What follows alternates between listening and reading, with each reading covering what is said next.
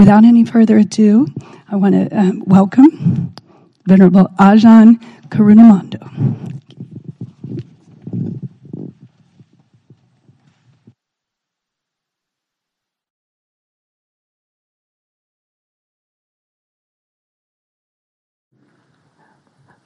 Thanks, Paige, and uh, nice to see a lot of familiar faces and a few, few new ones for me, anyway. It's been a, a year since I was here last, a little more than a year, I think.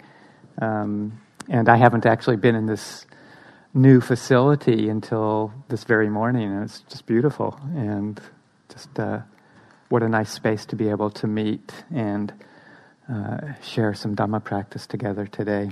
So, and we've got a beautiful day too. Uh, I may not be able to speak louder, but maybe the volume could be turned up.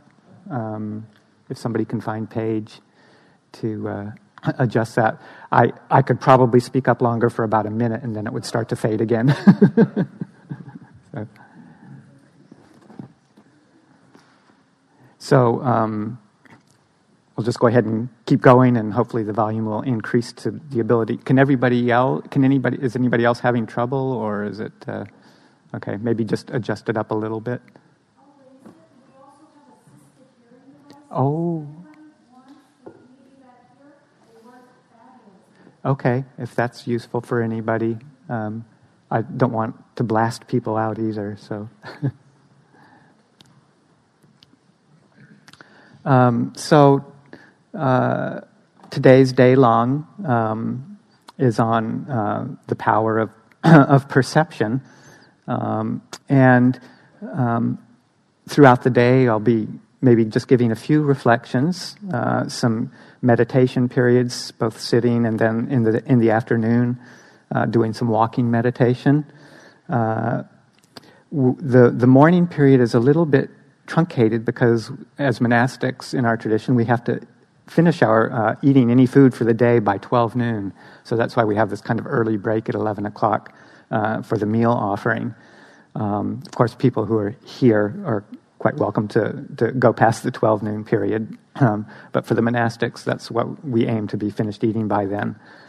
So the uh, morning is a bit shorter, uh, and also that's kind of why we starting earlier than the tradition, traditional 9:30 or 10 o'clock time here, because morning is a better time for me, and I wanted to have more than an hour. so. Um, so we'll be having these different periods uh, through the day with some breaks and also uh, several question and answer periods. So those are really rich times i find uh, and sometimes i find myself just blabbing on with a, a, structured talk but appreciating more the question and answer exchange. So just wanting to encourage people when we come to those question and answer periods to please just feel free to to uh, to ask a question or offer your comment the one thing I, I, would just like to encourage people to, I know people do often come and go from these day longs uh, throughout the day. And if you are able uh, and don't have some kind of very urgent obligation uh, later in the day, if you're able to, to, to really stick through to the end of the day, because one day isn't a huge amount of time to start getting uh, your, your mind around these issues.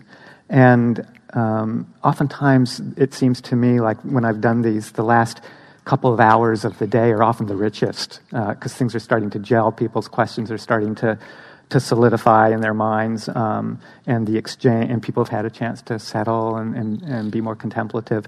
So oftentimes the uh, the, the discussions and and meditations towards the end of the day are really, in my mind anyway, the most fruitful. Um, so I just wanted to really encourage people to, you know, if it's just a matter of feeling a little bit restless or wanting to get home and get ready for work tomorrow, things like that, to just see if you can stretch that a little bit. Um, otherwise, you will notice people coming and going through the day. So I think before we really uh, start opening up into the uh, into the topic of uh, perception, uh, before we do anything, we should have a, a period of of uh, sitting meditation just to quiet the mind. It's so important, this practice of calming uh, and settling the mind, because if the mind is distracted or unsettled, then it won't pick up and absorb the, the reflections uh, and the contemplations uh, so easily. So that's the, the reason that we um, meditate is to help still and calm the mind. It's a beautiful and pleasant abiding in itself, uh, but it also uh, primes the attention, the awareness, and the capacity to reflect. So let's, without further ado, find a comfortable way to sit for 25 minutes or so. Is there anybody in here who has not done any kind of meditation at all? Completely a newbie? Nope. Great. Okay.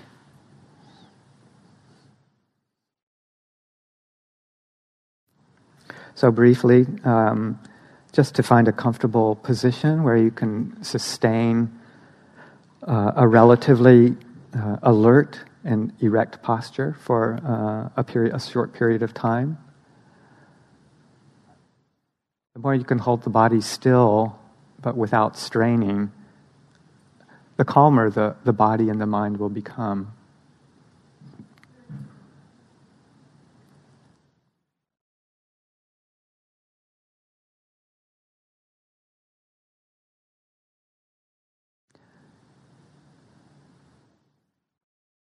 So before you start to focus on your object of meditation, uh, which for many many of us I think is probably the in and out breathing.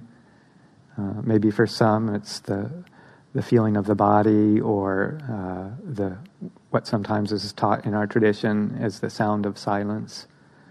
Uh, before you settle on that object, um, let's just do a few exercises that help settle the body and the mind and create a little bit more spaciousness. Sometimes jumping right into the breathing, trying to pin it down, hold it, and uh, be immediately the focus of your attention. Sometimes that's a bit forced and strained, and I find it useful to, to broaden, open, and settle the body and the mind uh, as a precursor to picking up the object. So, just for a, a couple of minutes, first thing, um, open your eyes slightly uh, the tendency is, and often recommended, is to keep the eyes closed to avoid visual distraction. But for right now, just open the eyes very gently and focus on, uh, on a spot, maybe just in front of you, or um, you can gaze into the distance at an object if you wish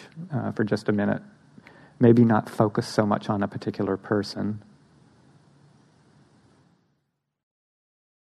But allow the visual input to, to be registered in your consciousness.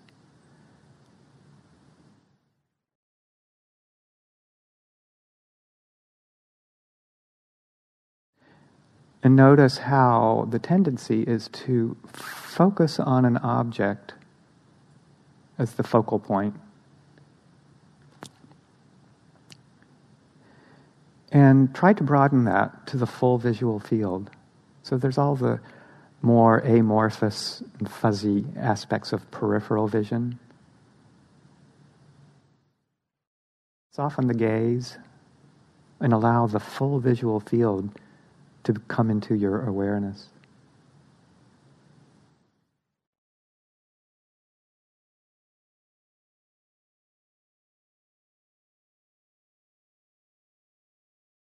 Allow that to create a little bit more of a sense of uh, openness and ease in the visual input.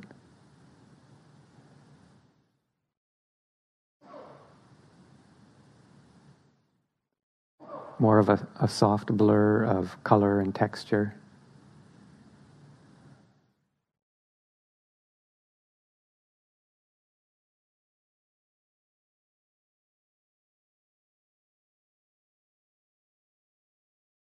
And then, along with the visual experience, there's also the knowing of that, the awareness of it.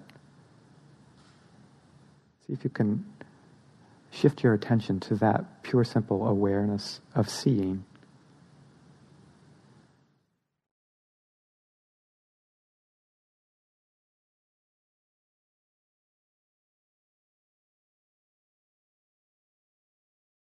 relax, soften that visual experience.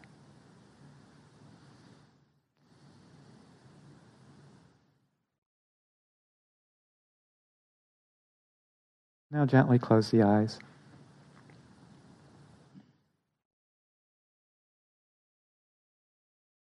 And allow the attention to move towards the, the hearing, the area of sound.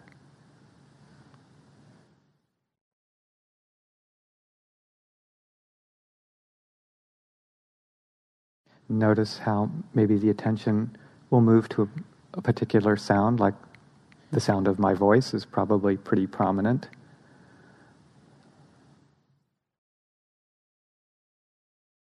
Other extraneous sounds that come and go, like the sound of the venting system, little traffic outside, rustling of bodies.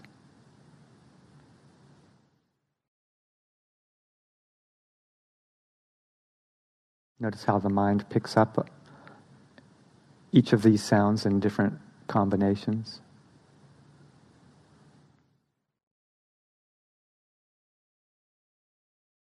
Focusing on one, then maybe focusing on the other for a brief period of time.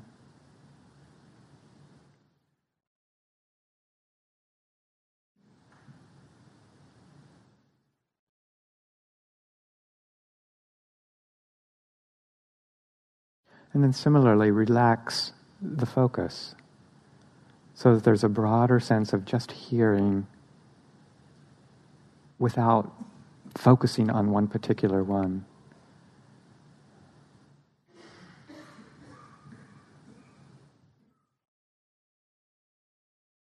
Sounds come and go, but the broad focus remains.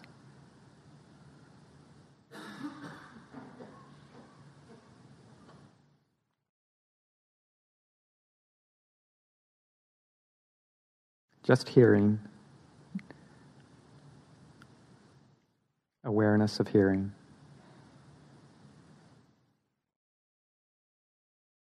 Broad, relaxed.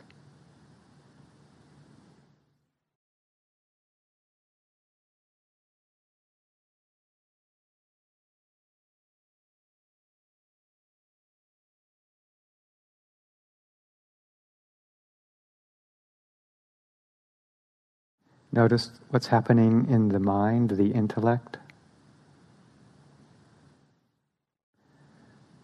Maybe trains of thought that are easy to get absorbed into. Thoughts about what the day might bring, or certain people that are popping up in memory. The immediate past, the projected future. Notice these trains of thought.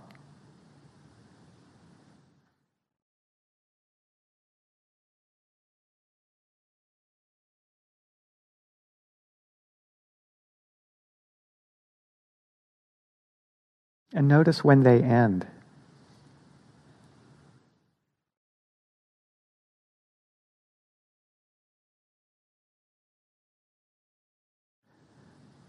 If you look carefully, there's a, usually a gap between one train of thought and the next.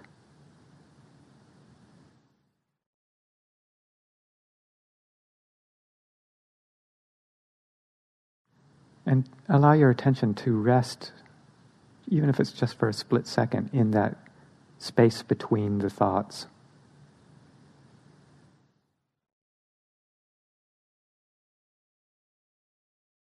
Not trying to obliterate the thinking, but to step back from it. Broaden your attention, relax, give it all some space.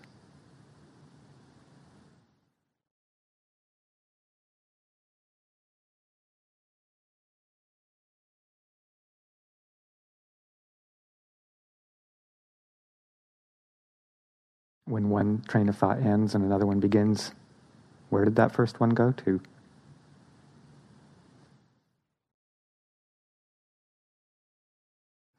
And there's always this spaciousness behind, underneath the thinking process.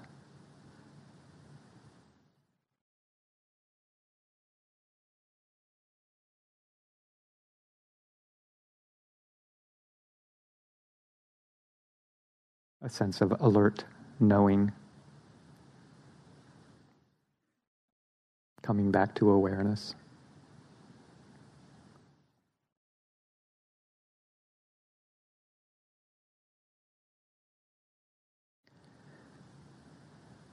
The tactile sensations of the body.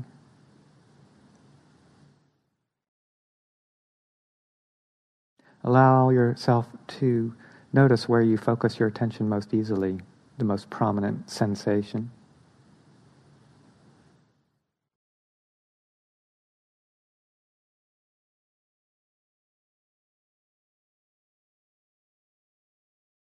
If you can relax that attention to include and broaden the experience of feeling the whole body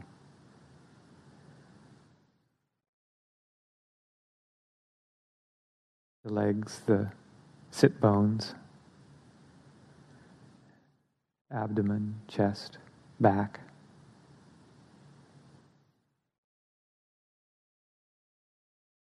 Hands, arms.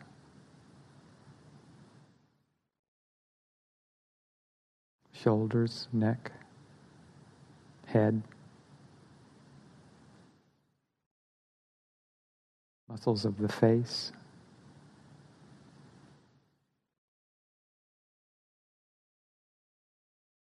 Feel the whole body as a unit.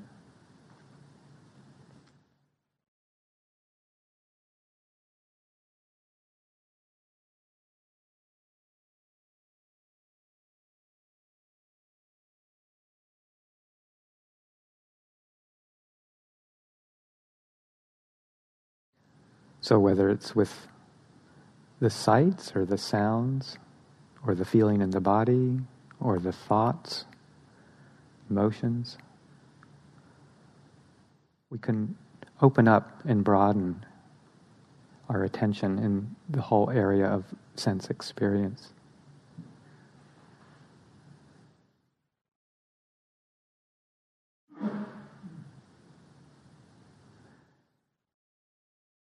We don't want to drift to get too spaced out with it.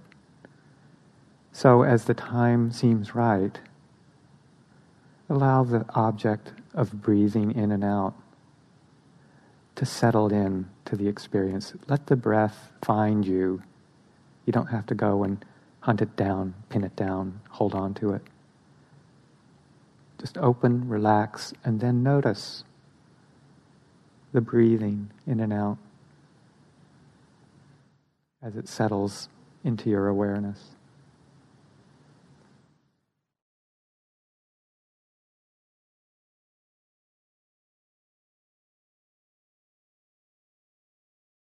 Even with open, relaxed attention in meditation, we need an object. Hopefully, something stilling, calming, soothing.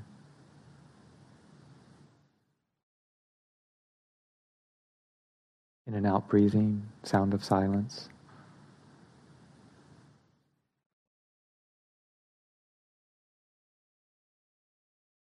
A place to return to.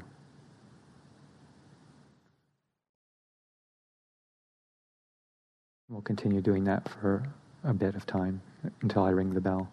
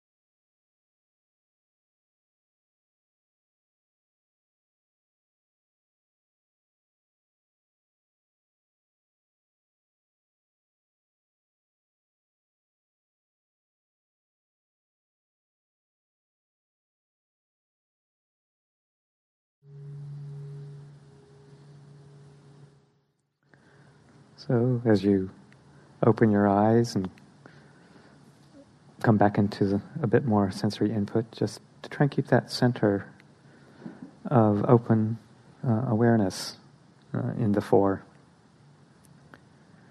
And if you wish, maybe um, just in place, uh, if you'd like to change position, stand up and stretch for just a second before uh, for a few reflections.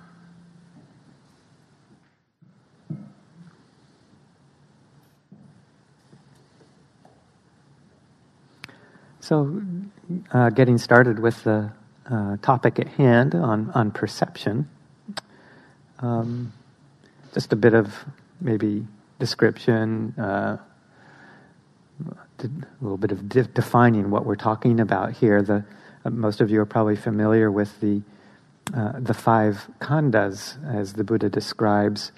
Um, what we normally would call personal experience or self identity, um, uh, consisting of um, five aggregates, these khandhas being like aggregates or groupings of of the experience of our world. And that's what a lot of our Buddhist practice is, is, is looking at the level of experience rather than trying to define an absolute reality or um, description of some sort of um, unchanging uh, reality of uh, person, self experience. It's um, more on the level of, of experience, and and our experience groups um, around uh, these five khandhas, these aggregates that are uh, form, like the body, um, feeling, tone, uh, the fact that in any moment of experience, uh, in contact with the world and w- in the internal world as well, that there's a, a feeling tone of either pleasant, unpleasant, or neutral. That's part of our mental experience. Uh, the third uh, aggregate is the one that uh, I thought maybe we'd focus on a little bit today of sanya, usually translated as perception. Uh, the fourth being uh, volitional formations, sankhara, thoughts, emotions, volitionally produced mental experiences, um, qualities of mind. And then the fifth aggregate um, of our uh, personal experience of, of consciousness, um, vijnana. Uh, uh, so all of these, uh, the first one being sort of in the in the physical category, this flesh and blood body, or with all of its elements and constituents, um, being the group of, of, of, body, and then those other four, uh, what we would call mind. So we've got body and mind, and in some combination, we usually take these to uh, be our identity or our personality or our personal experience.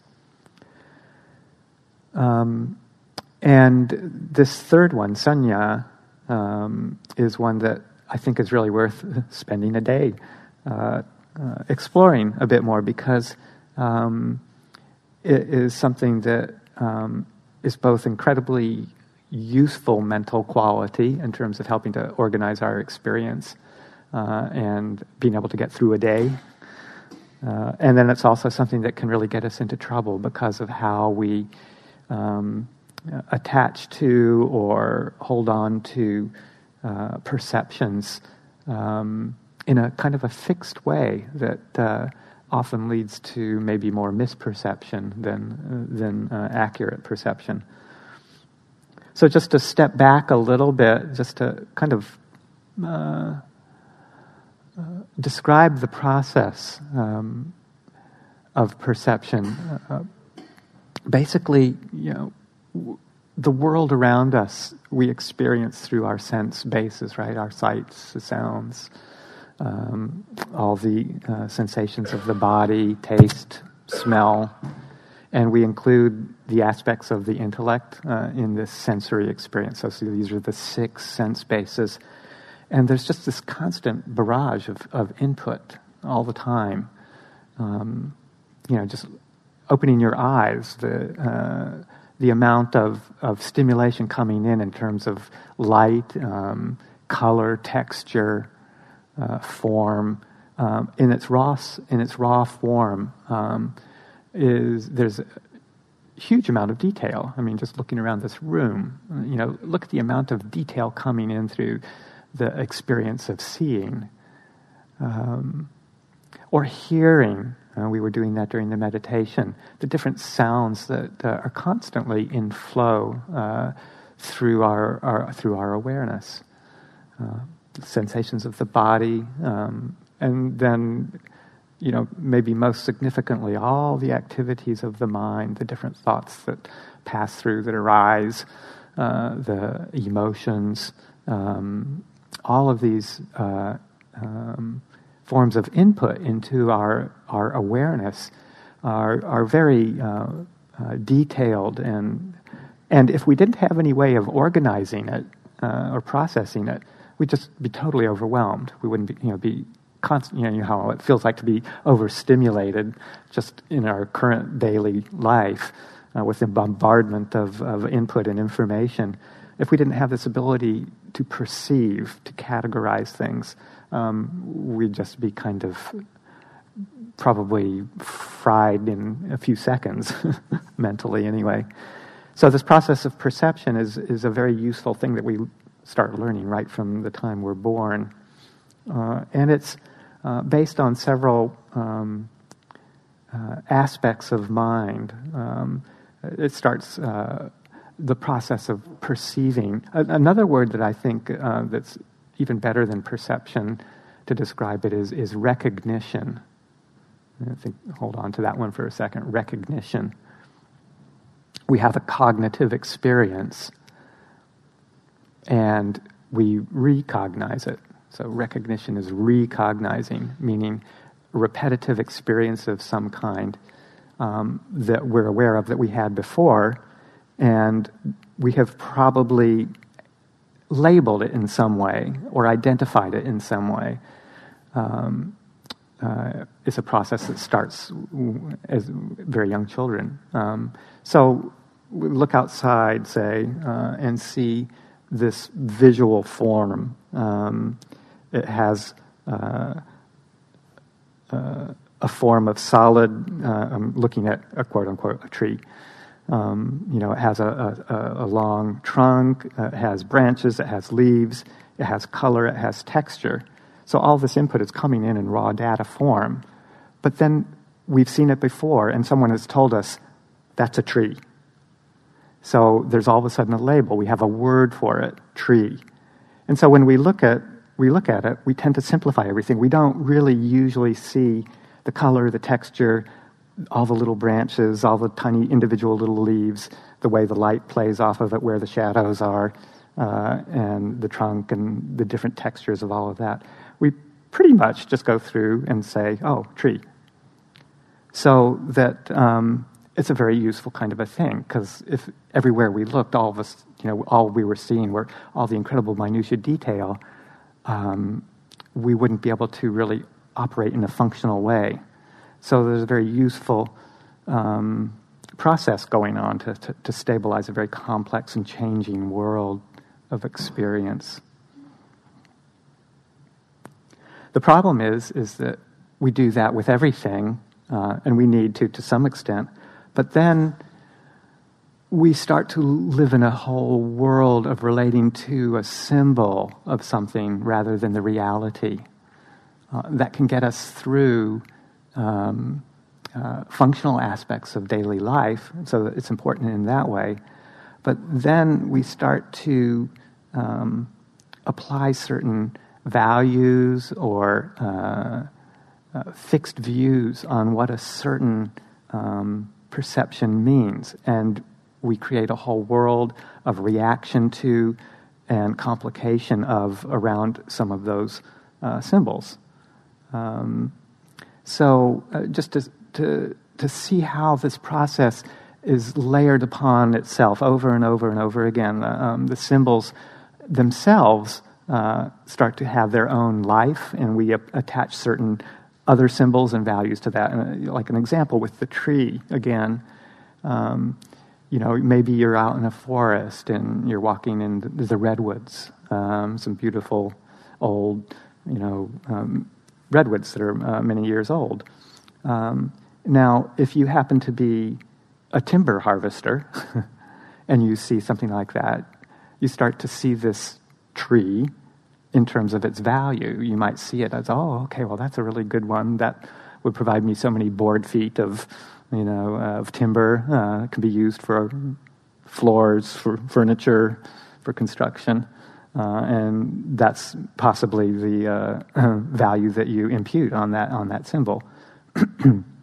if you happen to be somebody who is concerned about the environment uh, and the destruction of forests uh, in, a, in an unskillful way, um, then you see the tree maybe as something uh, to protect, uh, something to hold on to um, as a, a, way of preserving an important part of natural experience.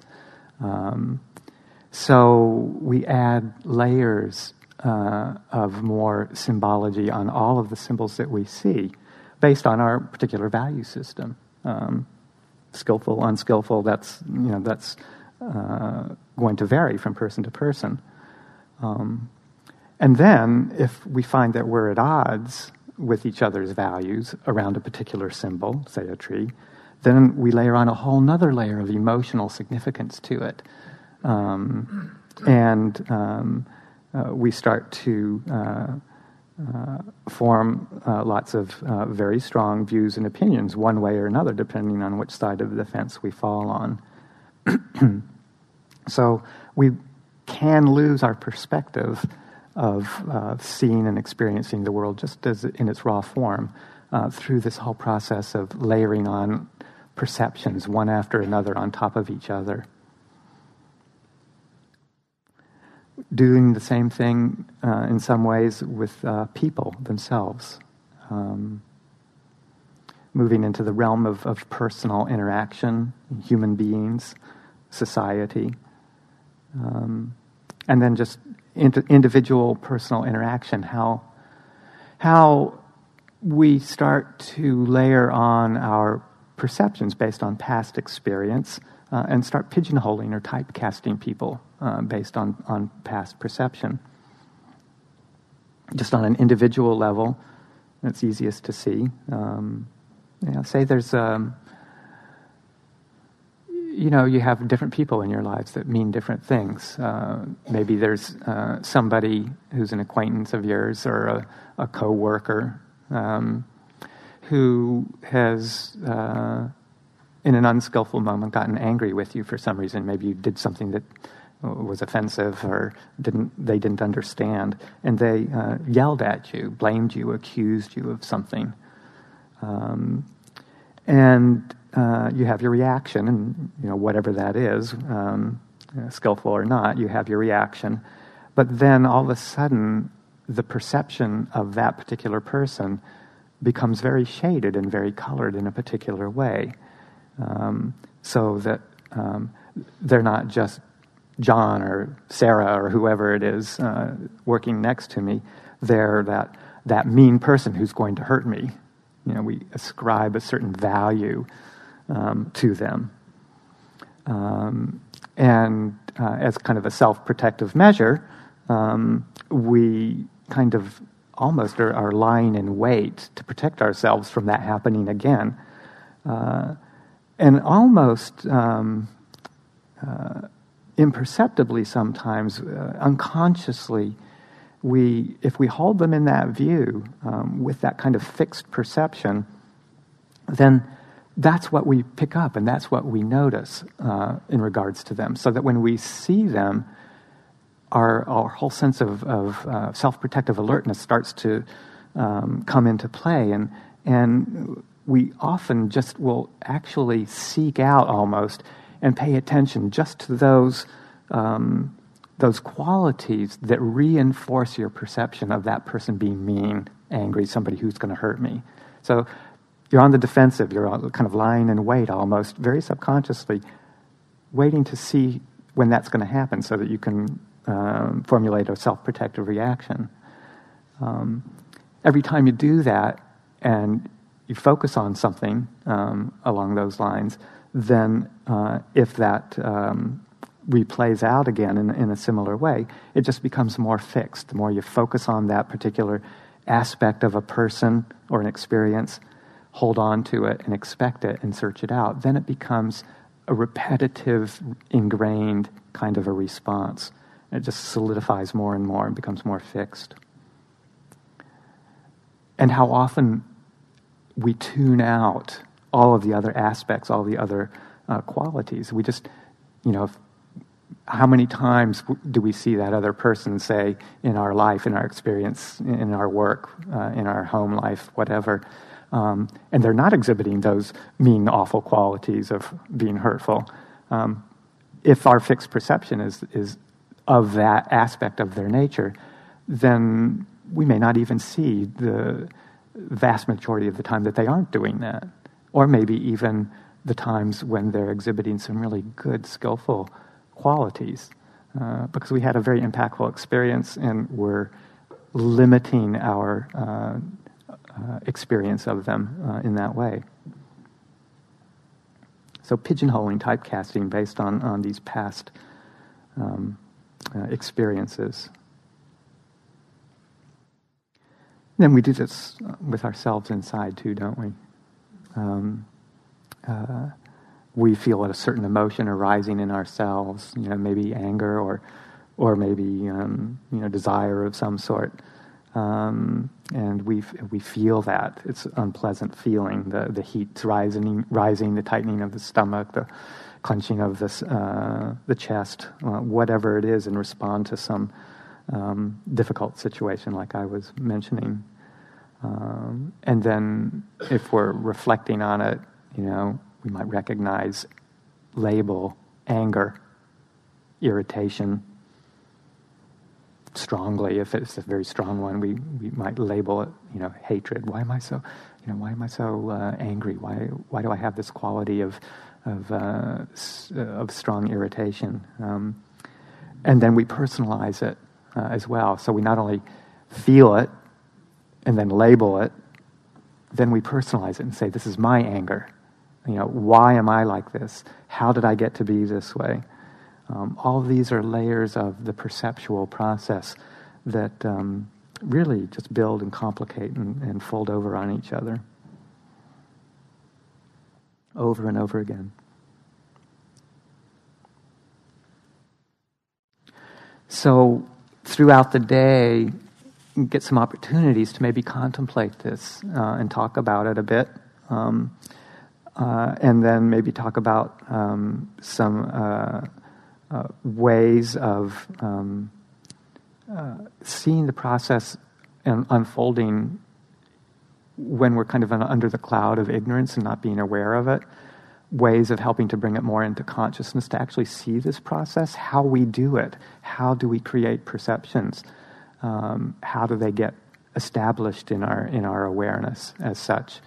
Um, maybe uh, a little bit later on too, then exploring some ways that we can actively change that. We can alter our perceptual process. The Buddha has given us a lot of really good instructions about how to do that uh, to create um, a bit more clarity and a lot less suffering uh, around this whole perceptual experience.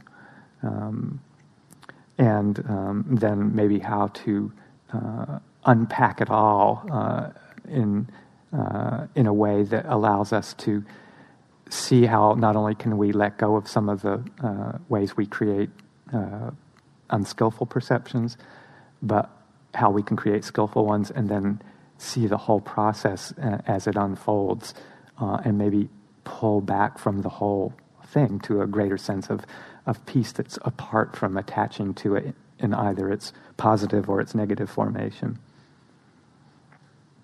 But the first thing to do is to sort of start to get a little bit of a feel of, of actually how it happens, um, how we construct these um, uh, programs, in a sense, um, before we can uh, start to deconstruct how we do that. We have to kind of get to know how it all happens, I think. Really, the best way to do that is to um, quiet our minds again uh, so that we're not lost in the uh, the perceptions of, of conceptualization, um, uh, and to do some more meditation, uh, to get quiet, uh, and then to, um, from a quiet state of mind, actually consciously in, bring up uh, some situation that um, might induce a certain kind of a perception, to see exactly how it arises, what happens to it, and where it goes. So, um, let's do a little bit more meditation, and I'll help us get started with that. Uh, and after we do that for a little while, um, we'll have a period of time for some questions, discussion. So if thoughts, questions, considerations are arising, uh, keep those in mind, uh, and we'll have some time in, after this meditation.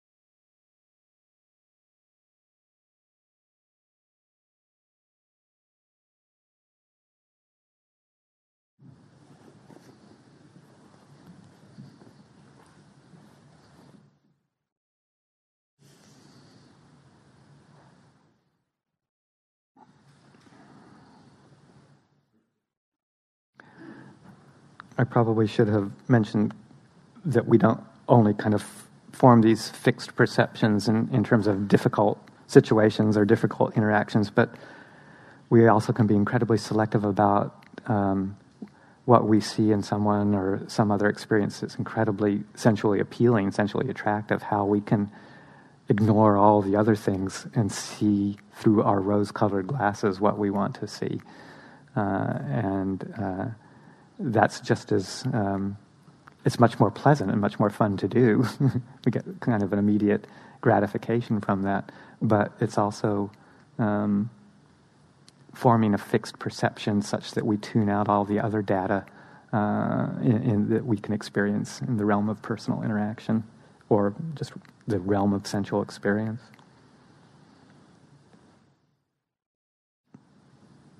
So so let's sit quietly for just a minute and regather the sense of attention around a calming presence of body.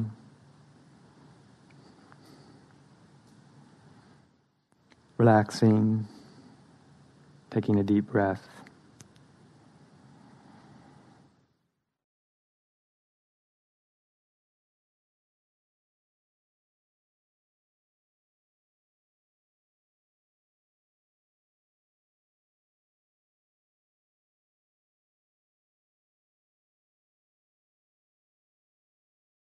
Feeling the body as a whole once again.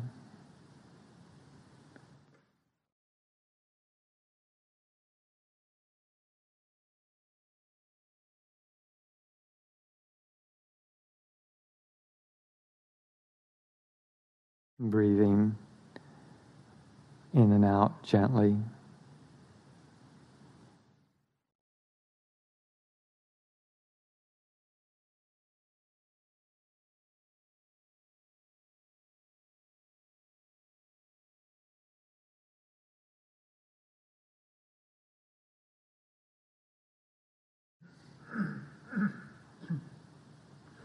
you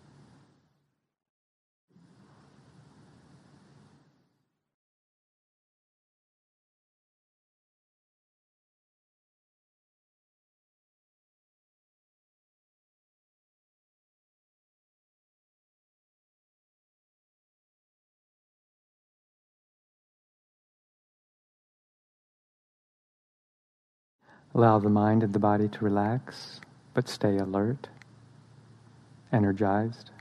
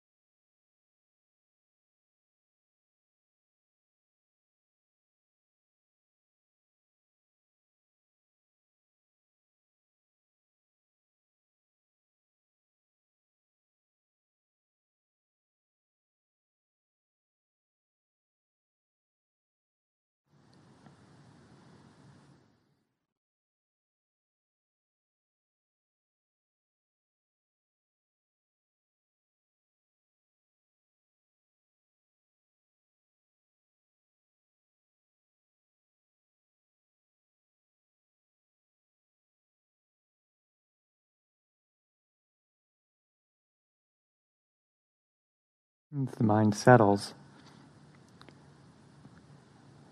bring into your uh, mental focus or bring up the image, a remembered perception of somebody who uh, you uh, have had an experience with, if, if possible, somewhat recently, that was difficult or unpleasant.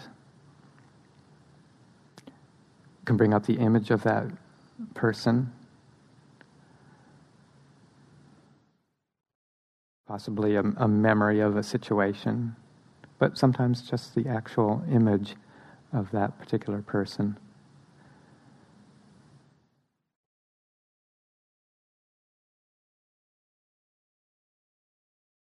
And notice what happens.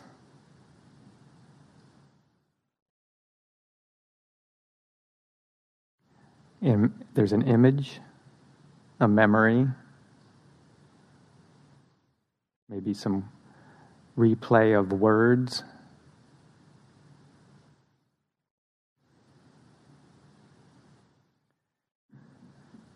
And most likely, uh, a certain reaction in the body, the emotional aspect of mind. Notice that.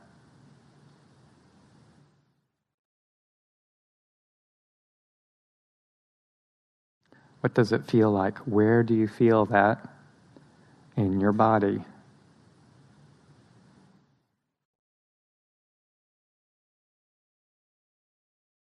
Clenching somewhere, tightness of the stomach, chest, heat.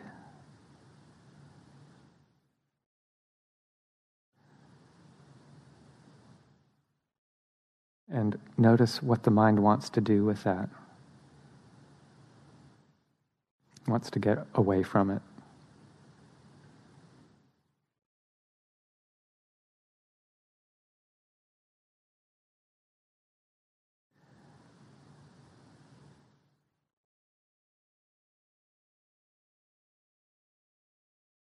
Now, gently allow the image, the object, to settle into the background. Don't consciously reinforce that perception of that being. And just stick with the very clear experience in the body.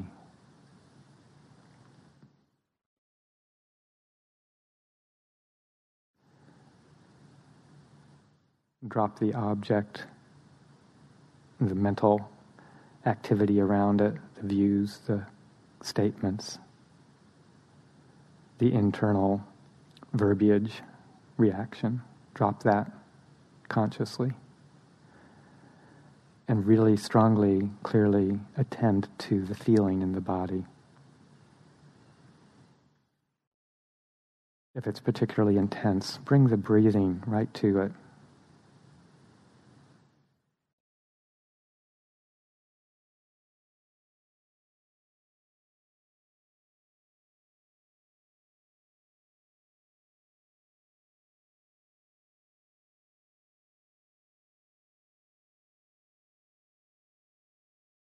Let's stay with it.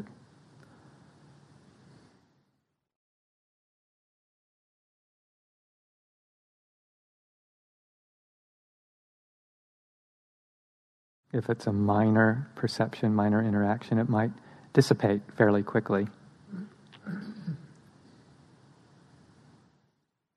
If it's pretty potent, you may feel it persist for a while.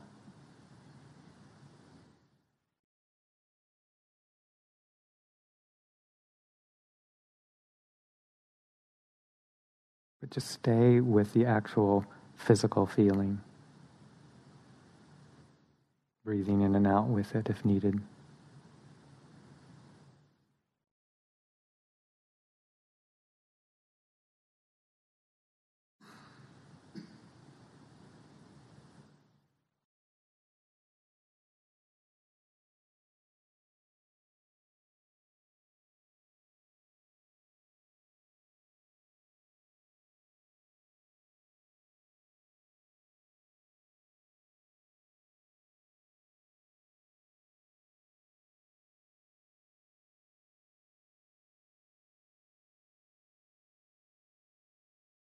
And watch that physical feeling, that reaction as it changes.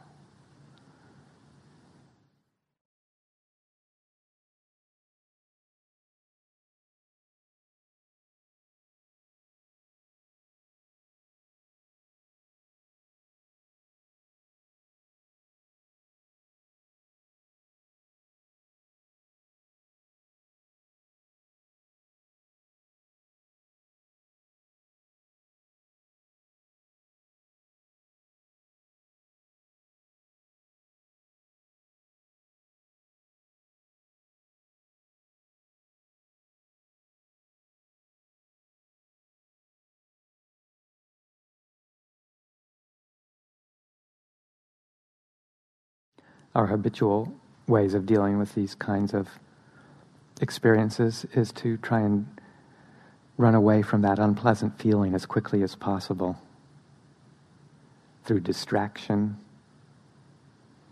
through reaction, trying to dissipate or avoid that energy. Doing that just reinforces our perception of that, that being.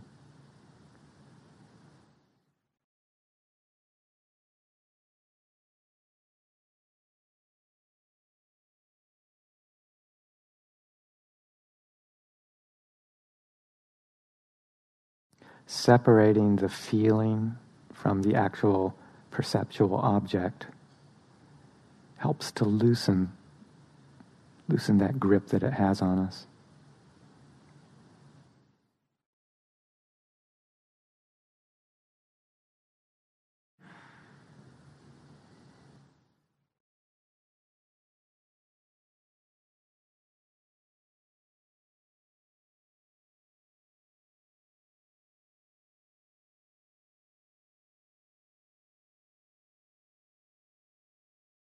So just sit quietly for a minute or two longer with this experience.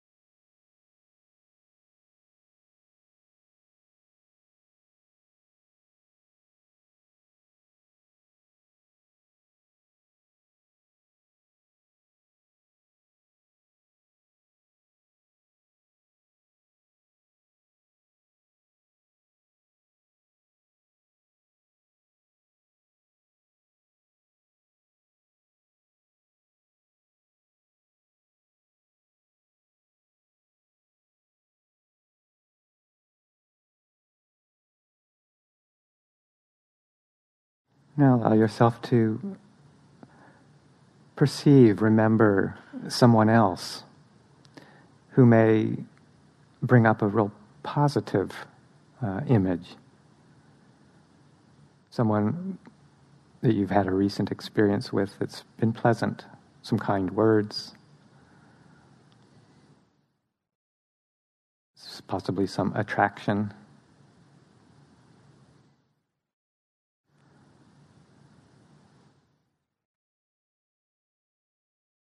Whatever the pleasant experience with that person is, bring that person to mind.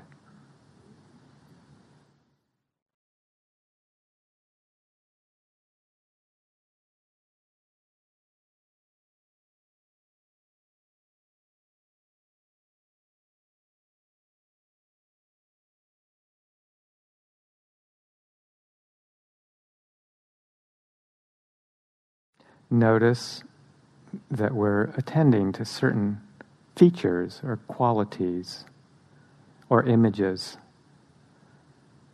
of that particular person that bring up that sense of, of, of pleasantness.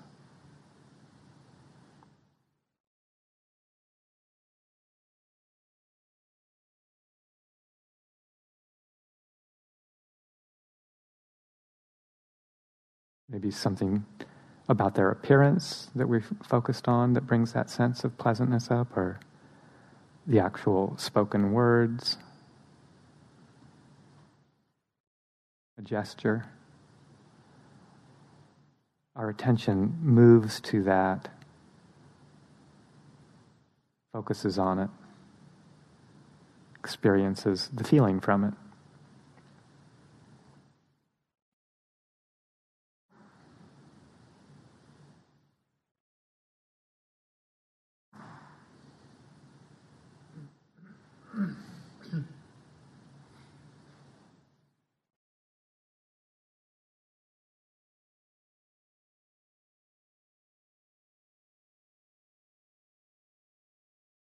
Natural tendency is to want to hold on to that, get more of it,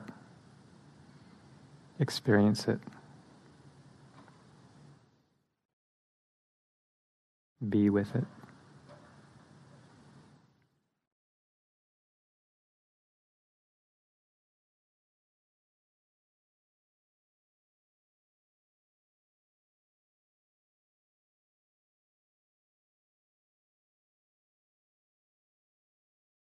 So let go of that image of the person, that memory, and all of the f- features that we're absorbing into.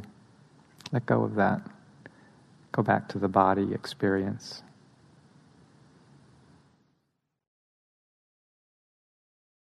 what does it feel like in the body? Ease, relaxation, excitement, interest, movement towards maybe wanting to hold on to. Feel that in the body.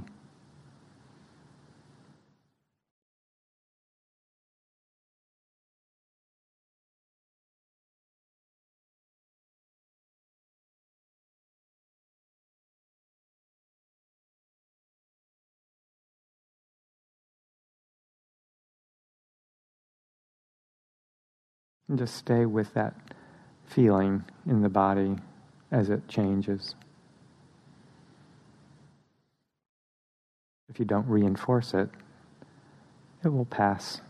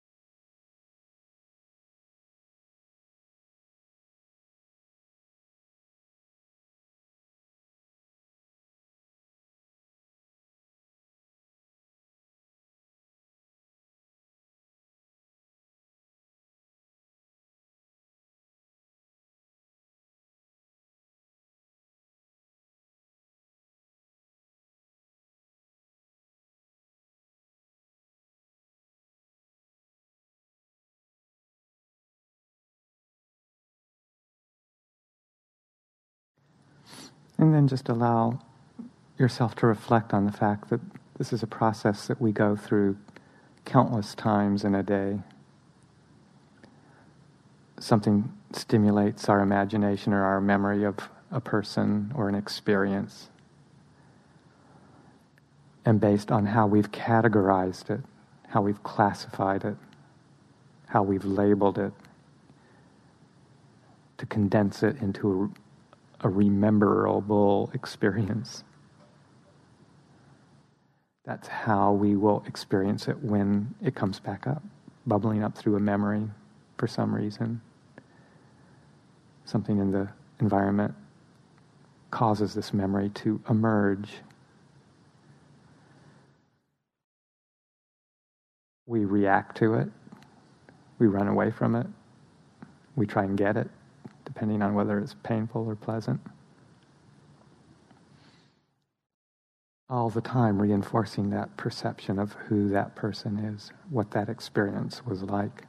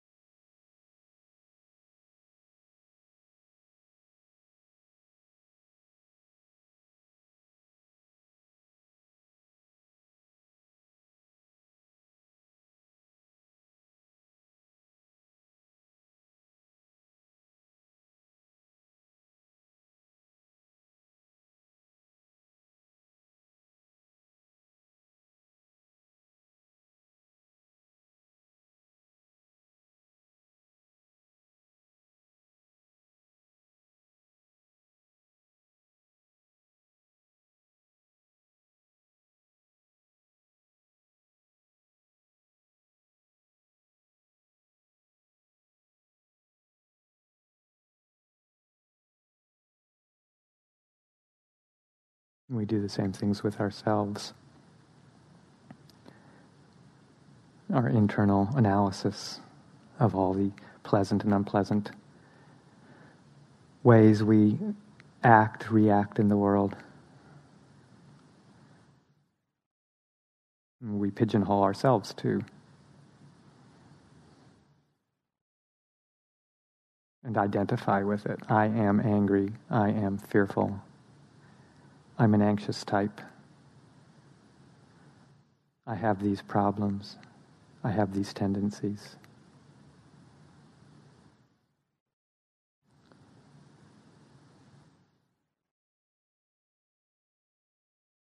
We relate to our conceptualization of it rather than the experience itself.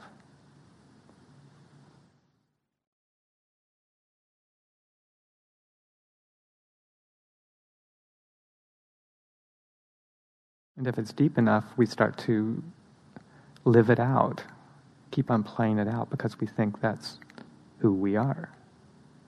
Every time we see something like that arise in our mind, ah, there it is, another example. There I go again.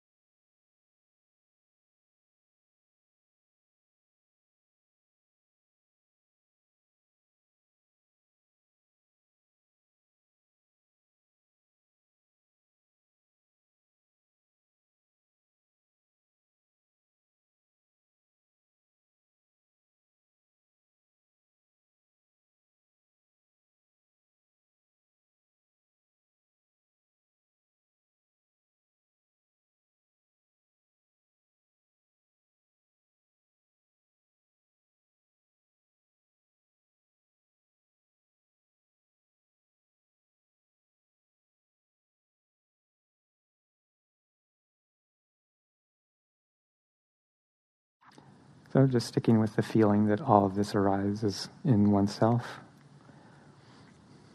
Dropping the storyline for just a minute or two. Not buying into the papancha around it, the mental proliferation around it all.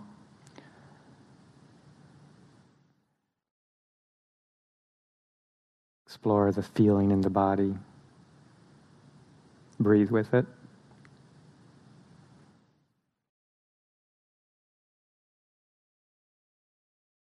Whether they're pleasant feelings or unpleasant feelings or confused feelings, just let them dissipate, arise and persist and pass on their own accord.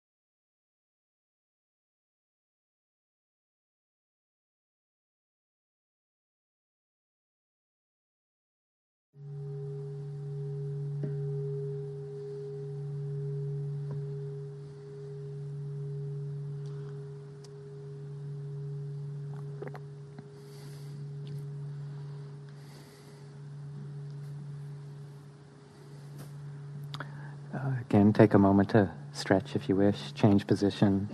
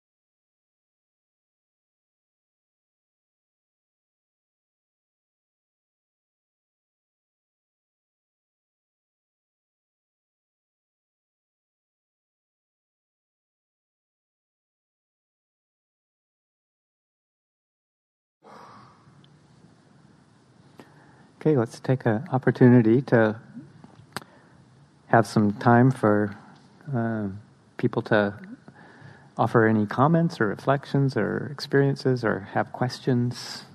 Have a half an hour or so for a little bit more dialogue. yeah. And, and I just ask people to speak up so everybody can hear. Oh, we've got a microphone. Got a microphone? Great. Yeah.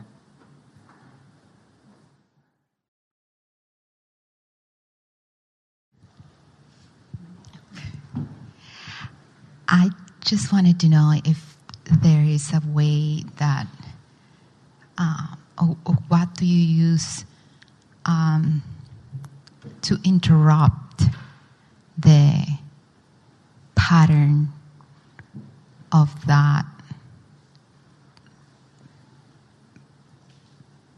mental habit or that behavioral pattern that you know once i i get the perception going and i know that's how it's gonna go and i it's hard to to stop it and change it unless i'm sitting and breathing and like in, in during the day at work or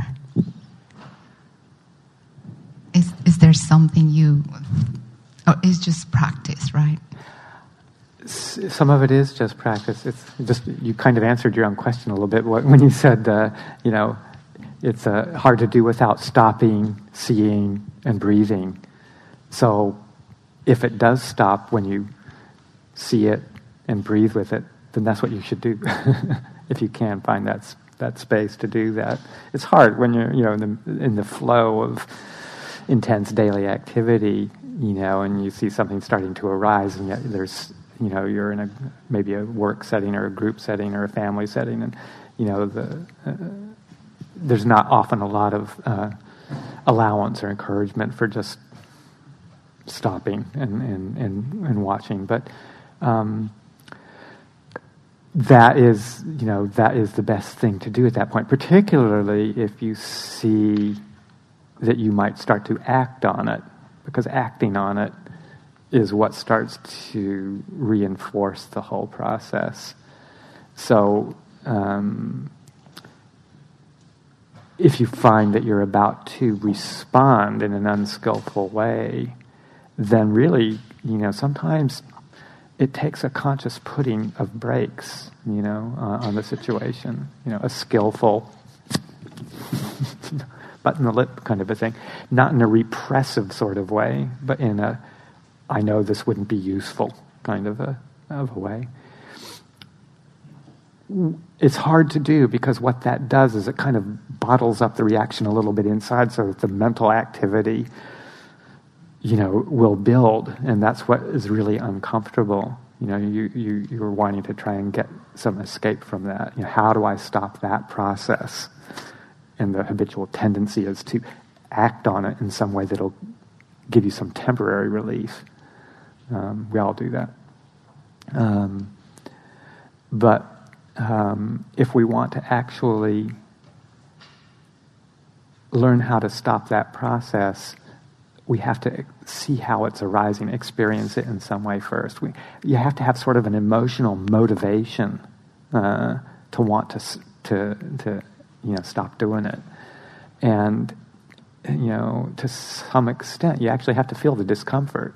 Uh, you have to be willing to, to feel the discomfort of it. Because that what, that's what gives you the uh, motivation to not do it. Uh, if you try and move your mind away from it or distract it or you know, something like that, you might get some temporary relief. Uh, but uh, it's just you know the, the pattern is embedded uh, and won't be uh, won't be recognized. Um, so um, we do what we need to do to restrain ourselves from doing something unskillful that's going to cause more harm and more regret more difficulty. Uh, and if we need to, we remove ourselves from a situation. If you need some space, if you have the opportunity, if you can get up and walk or leave or go out and look outside for a minute or two or you know uh, just kind of skillfully withdraw from the situation so that you get some space that's often a very useful thing to do and then when it's possible just with that sense of like uh, separation from the interaction from the experience go back to the body back to the body over and over again. Um, and really, I mean, you know, it kind of sometimes runs counter to some of the current ways that, say, Western or modern psychology would say, oh, well, we really need to, you know, analyze this, think about it, deal with it, uh, understand it, get to the root, you know, the psychological root, all that kind of stuff. Might help some to some extent, but I, my tendency is to think that there's oftentimes there's no end to that, um, and it uh, never gets out, never gets to the point of pulling out the thorn itself. You know, you analyze it to death and still are suffering. But um, experiencing the actual physical uh, feeling, dropping the storyline. That's why I went through that exercise. It's like the storyline that we keep on bringing up over and over again. If it's not done extremely skillfully or with some lack of clarity, it tends to just reinforce the process. Um, so dropping the storyline, feeling the effect, provides a, a, motivation for us to naturally incline to, to letting it pass, letting the reaction pass, letting the emotional aspect die down, the sensitivity, then we can see it more clearly and see how these patterns, you know, when we cling to them, when we hold to them, really affect us. Sometime we might be able to address it if it's a repetitive interaction uh, with somebody, you know, at some point we might be able to address that in a skillful way. Uh, but um, we have to be very clear uh, and uh, not uh, in a state of emotional reaction when we do that.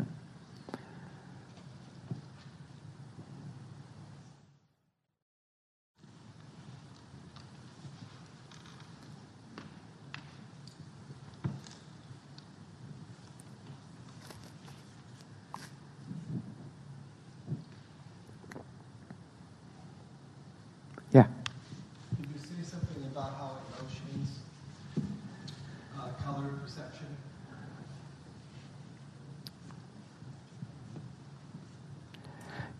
Emotions are, are kind of complex entities, in my mind anyway, as I understand them.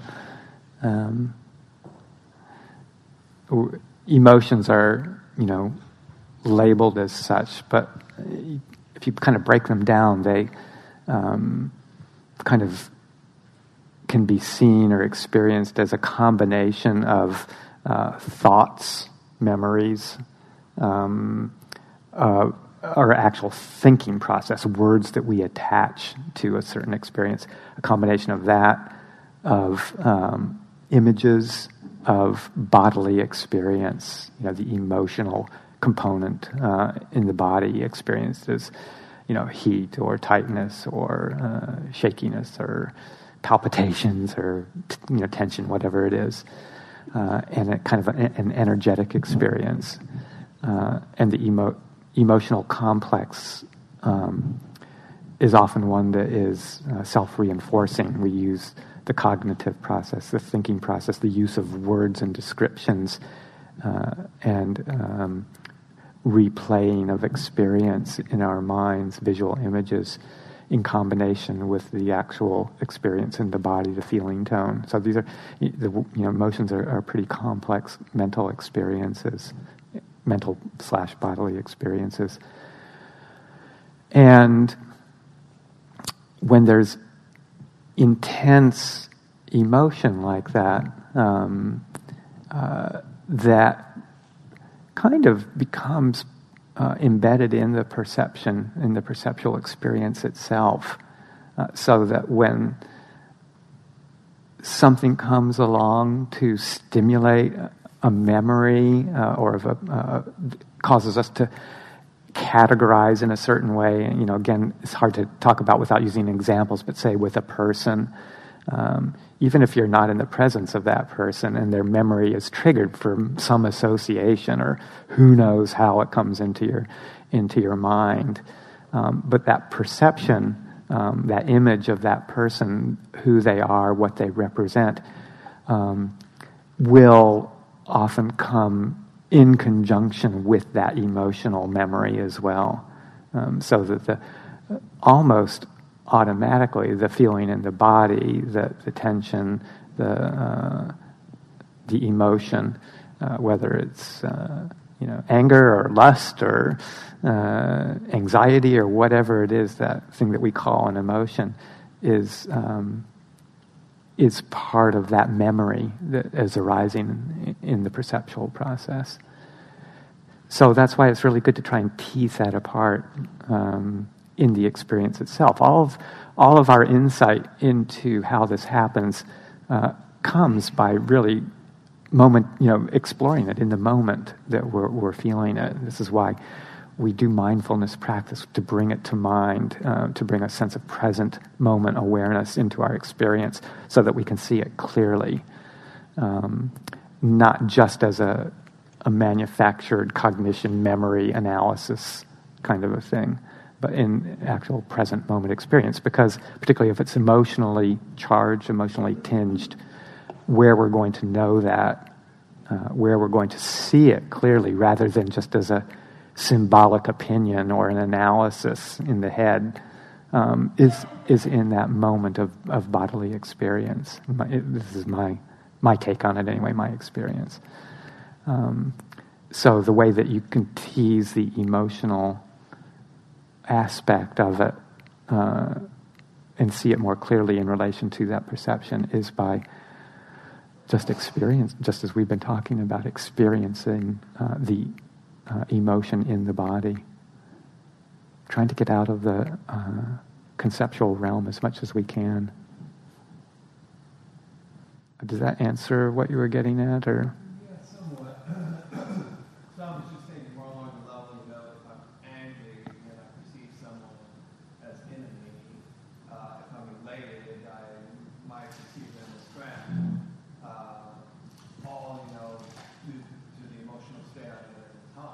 Mm-hmm. Um,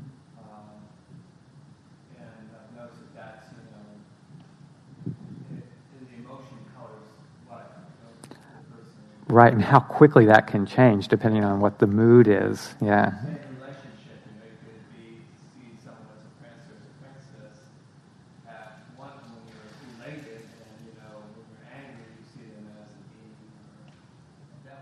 Yeah. And that's really skillful because that, what that's getting to is the fact that these underlying tendencies of mind that we can carry with us, you know, the, the tendency towards certain emotional states like anger or desire uh, or elation or whatever it is. In some ways, these are the, the you know, a, a, these are a, the best word is underlying tendencies. Um, uh, that uh, we're um, subject to experiencing, and and they're they are they kind of exist at a layer that's below the level of of the actual experience uh, in the world itself, and as they bubble up for whatever reasons they bubble up, they will seek an object to justify their existence. You know, um, so that, like, say there's an underlying tendency towards anxiety or fear. Um, somehow it's, it's kind of lying there in a, in a, as a dormant habitual mental state. And something in the environment, whether consciously or unconsciously, comes to, to trigger it in a sense or bring it into a, a slightly more heightened state of, of activity. Then immediately uh, you, there's that, that, that feeling in the body that arises associated, say, with the anxiety or the anger or the whatever. And that, that state, that underlying tendency, wants to find an object to uh, absorb into, in a sense, to justify its existence. And you can see that sometimes, you know, uh, you know. there's even probably, I think there's psychological terms like free-floating anxiety, you know, without a, a discernible object. But you can just see it in yourself, you know, sort of like, oh, something's arising and it's been stimulated from something. You're not quite sure what, but why is this here? Why, you know, it's like immediately looking for, oh, it must be that. And then, boom, you're born into a whole experience uh, of, of, uh, of that. And then, of course, the more we don't see it clearly, the more we compound it, and the more it becomes embedded as an underlying tendency. So it's true, our emotional uh, baseline or these emotional baselines that we have underlying things will cause us to see uh, certain people have certain experiences and see them in one light one time and in a completely different light another time, and how quickly that changes based on what's bubbling up as, a, as an underlying tendency. Yeah. Yeah.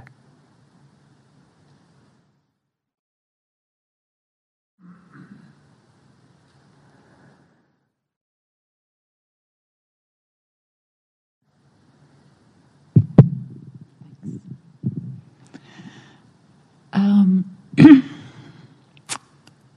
recently, I've been working with my perceptions. I experienced um, something in the realm of heartache, and so it was very strong. And the thoughts that I was telling myself were very repetitive and involved a lot of hurt.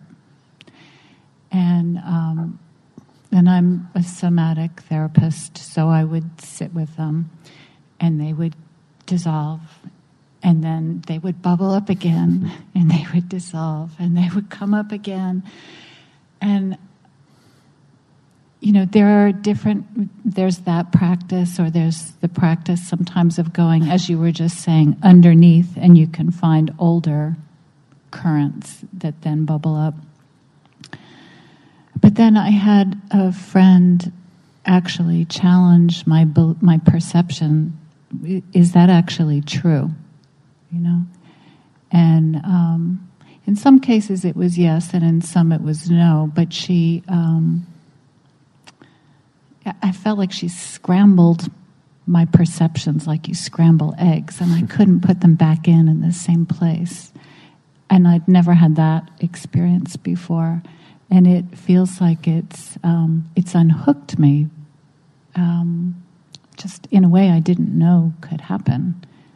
Um, not that there's nothing there, but I'm not holding tight to that perception. Mm-hmm. Um, so I I don't know if you have a comment on that because I deeply believe in the somatic piece, but it just kept, you know, it would bubble up, it would dissipate, mm-hmm. and then it would appear mm-hmm. again. So that for me, there was some use in somebody guiding me to really pull apart the perception, you know. Yeah, that's great, um, actually. I mean, kind of the first um, steps that I've been talking about today are, are sort of getting to see how the repetitive reinforcement of, of certain perceptions you know, is a self-sustaining kind of a thing. And if the perceptions of a difficult, you know, if a memory keeps coming up repetitively, um, you can uh, drop that actual cognitive process uh, and experience it just as you were talking about in the, in the body, the somatic experience. Um, but if if the underlying tendency um, that's holding on to that perception remains and reinforcing it, then you're going to just keep mm-hmm. rehashing and regurgitating the same thing over and over again, I think. You know, it sounds like that's what you're kind of describing. Mm-hmm. Kind of a little bit later on in the, in the day, that's what I was going to start addressing, is how we can, through shifting of our attention, conscious shifting of our attention, um, to a different perceptual reality um, can, in a sense, reprogram it um, so that we don't keep repeating the same thing over and over again. Um, that, uh, uh, but what it takes is a certain recognition of how we do it in the first place. At least in my experience, we have to kind of know the the routine and the ruts that we keep doing, um, and then experiment with how we can uh, uh, create a different perceptual reality mm-hmm. that results in something uh, that's you know maybe a bit more stable and more pleasant, and also really learn how it is to develop that skill. How we, you know, we can't necessarily control what comes in as a result from past action, past interactions, karma in the Buddhist mm-hmm. tradition. Um, but uh, how we perceive it, um, what we attend to in any particular experience. There's many, many different aspects of experience on which we can focus our attention, and we are, we selectively do that out of habit sometimes in a way that's that's counterproductive to happiness, mm-hmm. and we can selectively get tired of doing that through recognition, and maybe just over time, slowly start to focus on aspects of an experience that we know will result in, in, in a more contented, peaceful, non-contentious, non-proliferative. Yeah, way. I think that was where where the shift finally happened yeah. for me as I got to see more of the field and choose what I was going to really be valuing Absolutely. and focusing on. Yeah. Yeah, and sometimes it, you know, and it goes sometimes again it goes counter to some of the you know psychological training that we we do as Westerners, but you know when we talk about having to you know uh, experience things, understand them, get to their root, get to you know really fully experience it by bringing it up in our memory, in our speech, in our conversations, to, to deal with it. Sometimes it's better just to say no. Mm-hmm. You know. Uh, it's like I'm, this isn't going anywhere. Um, my attention on it and trying mm-hmm. to understand it is just, you know, living in that world. And sometimes a conscious setting it aside, not as, you know, an unco- not unconscious repression, but conscious suppression by just saying, that's enough, mm-hmm. you know. Let me look over here. Let me shift uh, see it in a different way. Uh, sometimes that's what's needed, in my opinion. I'm realizing that, like, this whole topic of perception, since I've been steeped in it recently, it's so dimensional. There are so many ways to be working with oneself and working with these ideas. And I feel like I'm learning how to drive a car that's me. Yeah, yeah. And it's it's like just from the the Buddhist psychological category. Some some people might find this just a bit too intellectual, but some people enjoy you know kind of seeing the the Buddhist psychology behind it. It's it's an interplay of of sanya and sankhara. I don't know if you're familiar with those terms. Sanya mm-hmm. is the perception. Sankhara are the volitional mental formation. So one is like the sanya is sort of the habitual results that we experience, the the the uh, framework um, that is a result of past in mental action.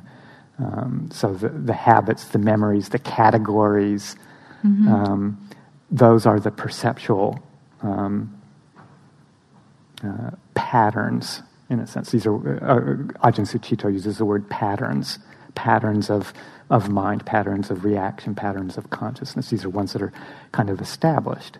Mm-hmm. Sankhara is more of that con- uh, conscious or unconscious volitional programming that we can, um, that we have a little bit more um, influence over. Choice. Yeah, mm-hmm. choice in a sense.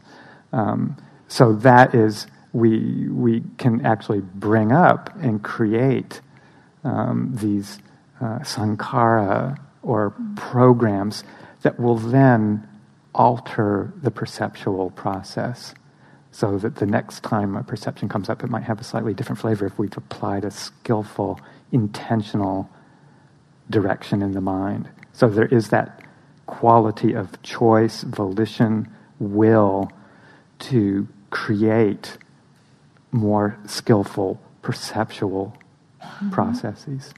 Thank you. Yeah. It's kind of heady stuff, but uh, find it. Uh, yeah. yeah. Um, hi. What if your perception of someone else, um, you do it ex- by experience, the perception, uh, the repeated action of the person gives you perception beginning, and then you find out that your perception was correct. So, what is this skillful act there? Um, correctness or not correctness is kind of not necessarily the focus that we're, we're looking for. You know, um, what we're looking for is, is our reaction to the particular situation and whether it causes us suffering or not. um, so, uh, you know, you might feel or, or experience or judge that someone's particular uh, way of presenting themselves um, is a correct perception. You know, maybe they have a repetitive issue with anger that they act out on, and it's continually coming out at you. You know, um, and uh, in your mind, that's an accurate perception. Um, how you pick it up and hold it is what is going to be the determining factor of whether it causes you grief or not. So if you have that perception of somebody else and you think that for your well being, they're going to have to change, then you might end up suffering a lot more than you need to um, if you were to um, recognize that pattern in that person, the reaction that you feel, and realize that um, you know, and I'm just, I don't know what the situation is, but perhaps there's nothing that you can really skillfully do except monitor your own reaction and not take it personally. I mean, if you really strongly feel that it's their issue, then no need to take it on. You might feel the unpleasantness of the interaction, but it's going to be very fleeting if you don't pick it up and personalize it and feel that something has to be done about it. Um, if it's some situation where you're you feel like you have to be in contact with that person, like a family member or a spouse or a you know or a boss in a job, then at some point you might want to try and develop a skillful means to bring that habit to their attention. But if you're doing it from a place of reactivity uh, or emotional uh, anger or, or you know uh, righteous indignation, um, then it's probably not going to be so effective. But if you've depersonalized it uh, and uh, not picking it up in a sense and, and going with it and making a problem for yourself, then there might be, depending on your relationship, a space to, to, to bring that up. Out of compassion for that person who's you know, probably getting themselves into a lot of difficult situations more so than with you, um, but not as a way of trying to fix it so that your life is going to be better, you know. Hmm.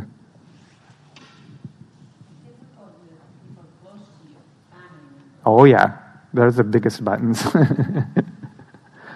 Somebody was saying that you know, like there are people who push your buttons, but family members you feel like are the ones that put the buttons there.